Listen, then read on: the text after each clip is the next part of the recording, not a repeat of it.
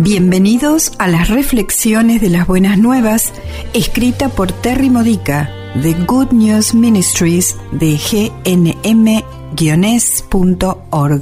Edificando tu fe para la vida diaria usando las escrituras de la Misa Católica. Lunes de la vigésimo cuarta semana del tiempo ordinario. El tema de hoy es la autoridad de Jesús a la distancia. ¿Qué tipo de temor le tienes a Jesús? Tú sabes que Él es poderoso y que lo único que necesita hacer es pensar en algo, tomar una decisión y esto se cumple. En la lectura del Evangelio de hoy, Lucas capítulo 7 versículos 1 al 10, el centurión ya sabía esto. Es la creencia fundamental de la fe verdadera. Es la fe que esperamos tener cuando en la misa oramos, Señor, no soy digno pero una palabra tuya, toma un momento para reflexionar con recogimiento cómo Dios está involucrado a fondo en tu vida. Antes de que pidas su ayuda y aún antes de que sepas que necesitas su ayuda, Él ya lo sabe todo. Él sabe qué va a pasar, cuándo va a pasar y cómo te puede ayudar de la mejor manera posible. Él también sabe cómo usarlo para que crezcas en santidad. A pesar de lo difíciles que sean tus pruebas, nuestro Padre amoroso tiene una autoridad que es mucho mayor que tu problema más grande. Si tú crees eso, tu fe es como la del centurión.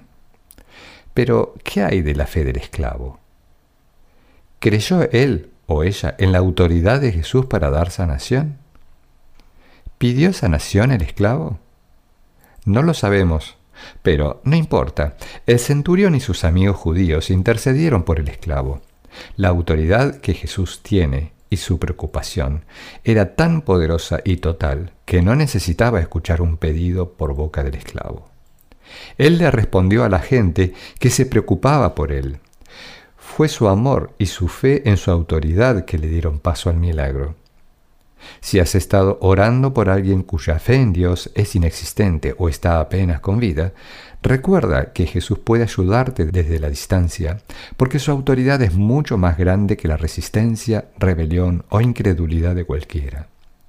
Sin embargo, puede parecer que tus oraciones no estén funcionando, porque solo puedes ver lo obvio. Recuerda esto, siempre sucede más de lo que podemos ver. Dios sabe cómo trabajar con el libre albedrío de él o ella para ayudar a su alma de la mejor manera posible. No podemos ver la imagen completa, lo que sabemos con certeza es que hay mucho que no conocemos. Vamos a basar nuestra fe en lo que podemos comprender con nuestros muy limitados cerebros o en Jesús quien siempre responde a nuestro amor por los demás. En su compasión, Él redirige nuestras plegarias a donde sea necesario para ayudar a su salvación, porque Él quiere pasar la eternidad con ellos infinitamente más de lo que nosotros queremos. Como lo señala la primera lectura de hoy, primera de Timoteo capítulo 2 versículos 1 al 8, Jesús es el mediador entre Dios y la humanidad. Con una palabra de Jesús se cumple la voluntad de Dios. El centurión proclamó una verdad profunda cuando dijo, Una palabra tuya bastará para sanarlo. Este es el fundamento de nuestras oraciones cada vez que recibimos a Jesús en la Eucaristía. Señor, no soy digno de que entres en mi casa, pero una palabra tuya bastará para sanarme. En esta oración reconocemos la autoridad de Cristo. Con esta fe es mucho lo que Dios puede llevar a cabo. Esta ha sido una reflexión de las buenas nuevas de Good News Ministries de gnm-es.org. Para más edificadores de tu fe o para conocer más sobre este ministerio, ven y visita nuestro sitio web.